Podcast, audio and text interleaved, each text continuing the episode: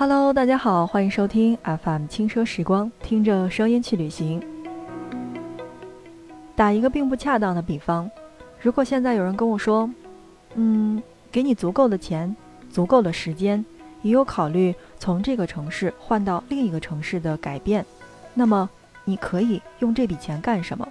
去置办一套房产，你最想选的城市是哪里？那我绝对会不加思索地告诉大家。嗯，如果有足够的钱、足够的精力，可以够我换一个城市的话，那我一定会选择去重庆去置办一套房产，在重庆去找工作。虽然夏天会很热，但我觉得这个城市的吸引力不仅仅是对于城市本身，还有一些美食。所以在今天的节目当中呢，我们一起来跟大家去聊一聊重庆。重庆又名是山城，顾名思义就是，呃，城市依山而建。那么山既是城，城既是山，在这个嗯三 D 甚至是四 D 版的城市当中去行走的话，那我觉得没有点酷炫的交通工具，你是活不转的。公交、地铁真的是太普通了，不管是在上海、呃广州、深圳以及北京。哪哪都有，而且哪哪都一样。共享单车，那我觉得是 hold 不住的，因为在重庆这高低不平的地势前面，要把自行车去当日常工具来使用的话，恐怕真的会闪了你的腰。那这个时候呢，就不得不提到的是轻轨了。你问我轻轨有啥特别的？嗯，怎么说呢？就是给大家举一个例子，我们平时见到的这种地铁是在地下的。那轻轨就是穿梭在城市之间，尤其是在重庆的城市之间。在上天入地之前，那么我们先了解一下重庆轨道的交通的情况。二零零五年六月十八号正式开通运营的重庆轨道交通，是中国西部地区第一条城市轨道交通线路。迄今为止，已经开了四条线路。分别是所属的地铁系统的一号、六号线，呃，与采用跨座式单轨交通制式的二号线和三号线。轨道线网络已覆盖重庆各个主城区，出行方便快捷。还有建设中的四号线、五号线、六号线、九号线和十号线以及环线。那预计呢，在二零五零年建成十八条轨道交通线路，总共长约。八百二十公里，好像呢，在这儿说了这么多，又有小伙伴说了，这个轻轨跟地铁也没有什么区别吧？大城市不都有吗？而且也都差不多，尤其是在像北京，北京的城区的地铁，也就是在五环之内，好像大部分呢都是在呃地下跑着的。那么除了五环或者说这个四环之外呢，有很多的这个地铁呢也是在城外跑着的。也就是说，我们可以在陆地上看到的。为什么就这么不一样呢？那么我们今天的节目当中就从二号线的李子坝站出发，来开启这趟自山城重庆的奇妙之旅。每隔几分钟，就有一辆沿着这绿油油的天上轨道缓缓驶向居民楼的轻轨到站。重庆的轻轨并不像北京的地铁，在北京，虽然你可以在看到这个地铁的位置上去感受到地铁的魅力，但是呢，你往往是一条笔直的直线。可是你在重庆，你会看到它穿梭在楼与楼之间。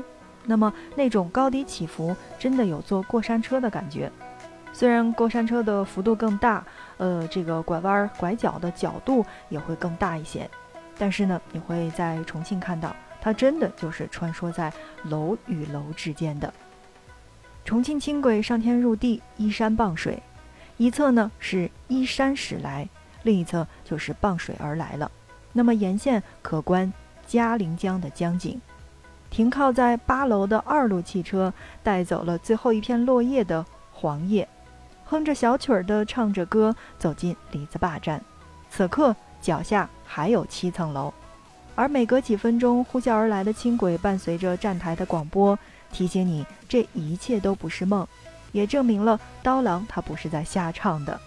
那么八楼的轻轨呢？楼下的商铺，楼上的住户。三体合一，互不影响。这样和谐的共处，也多亏了轻轨独特的设计——跨座式单轨列车，既减震又防噪。轻轨穿梭在居民楼还不够新奇，身为四 D 城市，哪会拘泥这点小把戏？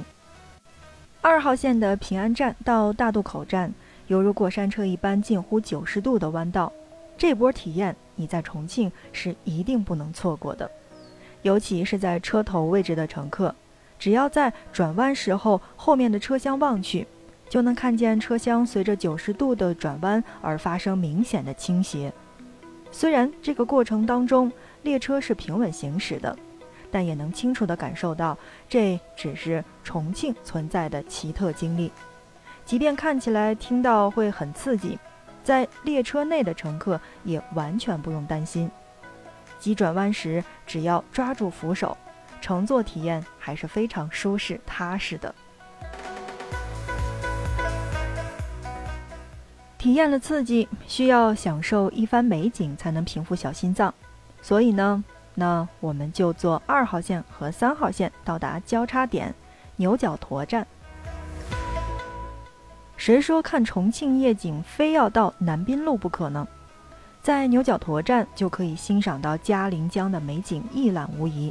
尤其是在傍晚时分，穿梭在连接二号线和三号线的玻璃长廊当中，隔空相望，大桥的雄伟，江水的波光，落日黄昏与华灯初上相会。此时此刻，你的眼睛才是最好的照相机。在牛角沱站的玻璃长廊当中去向外取景的话。同一个位置拍摄出的不同的景色各有各的韵味，那么无论白天还是黑夜，这里都是不错的观景地点。室外有位于黄觉坪的世界最大的涂鸦艺术作品群，室内有以五千平方米的涂鸦面积位居全市第一的烈士墓站。重庆人涂鸦，要么画个世界第一，再次也要画个中国第一。一号线途经重庆众多的高校，年轻艺术家们将青春活力描绘在一号线的烈士墓站天花板上，还有站台的两侧有风筝飞过、雄鹰翱翔，这一幅幅灵动的图案贯穿始终，使一个普通的轻轨站也显得是朝气磅礴了。要说全国哪些地方的人最不习惯说普通话？那不敢说重庆是榜首，至少也能上最不情愿排行榜的前三名了。原因大致有二：一个是许多重庆人讲的普通话那只能叫川普；二是重庆人讲话速度特别快，而且语气也比较泼，气势大，而且音高比较高。所以呢，对于重庆人来说，有些话只能用重庆话讲，才能把说话的人的感情表达得淋漓尽致。来重庆。即使你用普通话礼貌的去问路，对面的老大爷也有可能会用一口纯正的重庆话去回你的。绝不是老大爷不尊重你，而是老大爷觉得用重庆话表达才是最地道的。想要知道重庆人一天到晚都在说些什么，那坐个轻轨便知。同样是一号线，看完涂鸦，下一站就到了磁器口站，进入站厅。那么最抢眼的便是分布在大厅里的四根方形立柱，横截面之宽，气势庞大。每一根柱面上都写着重庆人日常生活当中高频率出现的句词儿，比如说乱劈柴、哦吼，还有冒皮皮、要不都忒。那么近五十个词句写满了四根大柱，看不懂也不用担心。因为每一个词句旁边都有用米黄色的小字儿去解释这些重庆言字儿的意思。除了极具特色的重庆方言，那么吊脚楼、十八梯、山城啤酒这些具有老重庆标签的历史文物，也都如烙印一般，深深地印在了每个老重庆的心里。从三号线的两路口站出来，站厅墙上的老重庆照片儿。还有浮雕打造的解放碑、洪崖洞、重庆大剧院，一幅老重庆记忆在你的面前缓缓地铺开。好的，您正在收听到的是 FM 轻奢时光，听着声音去旅行。在今天的节目当中呢，我们简单的去说了说重庆的轻轨。说到重庆的轻轨，也许是很多旅行爱好者的这个交通工具了。那么我们在刚才呢，是跟大家来介绍了一些特色的车站，但重庆现今的四条轨道交通线路呢，可是条条通罗马。所以在今天的节目当中，给大家罗列一些我们必经的这些景点。首先是游客必经的线路之一——一号线。一号线贯穿渝中区、九龙坡区和沙坪坝区这三个主城区。该线路包含了诸多的景点，是集文化。美食、休闲娱乐为一体的城区主干线，推荐初到重庆的朋友要在一号线当中的渝中区的区域来选择住宿。那么，渝中区是为老重庆，由 CBD 的解放碑为中心，辐射重庆其他的主城区，四通八达，十分的便利。推荐游玩的景点就是解放碑、磁器口、朝天门以及大学城。而我们刚才所说到的这些比较有特色的站台是烈士墓站和磁器口站。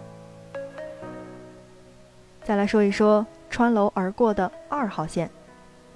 二号线东起渝中区的教场口，那么由南延伸至巴南区鱼洞，辐射多达九个片区，其中最有名的便是穿楼而过的李子坝站，而临江门站的解放碑不必多说了。呃，大坪站的龙湖时代天街也是非常热闹，也是比较不错的一个地方。那么各种的休闲娱乐设施也是应有尽有的。推荐游玩的地方是解放碑和大坪，特色的站台是牛角沱站、李子坝站、平安站至大渡口站。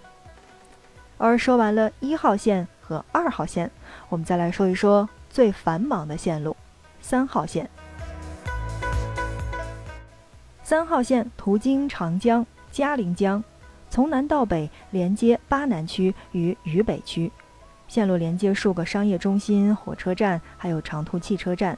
与江北国际机场是缓解呃重庆主要交通线路压力的重要的轨道交通干线。其中的观音桥商圈业态成熟，当地年轻人喜欢在此片来进行活动，是个打望重庆美女的最佳的地段。根据上述我们说到的这些呢，交通便利，商圈繁华，也包括玩乐丰富，俊男美女应接不暇，精力充沛又喜欢都市旅游的朋友们，推荐选择观音桥商圈的附近去住宿。那么推荐游玩的地方，当然就是观音桥商圈的北城天街以及大融城。特色的车站就是两路口站以及牛角沱站。怎么说呢？就是对于重庆的喜爱，其实没有办法用言语来形容。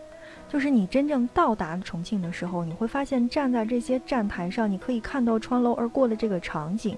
你去坐一坐它的这样的轻轨，或者去吃一吃那边的火锅以及烧烤，你就会真的爱上这个城市的。所以在今天的节目当中呢，我们是跟大家来说一说重庆的轻轨。那么。不知道这一期的节目内容对你还有没有什么样的帮助？或者你是重庆人吗？你去过重庆吗？如果你觉得我们的节目还不错的话，欢迎你分享给更多的小伙伴去收听。当然了，呃，如果你觉得我们的节目还有什么样的问题的话，那你可以来给我们的节目下方来进行留言，我们会及时的去改正。欢迎你的订阅，我们在下一期不见不散。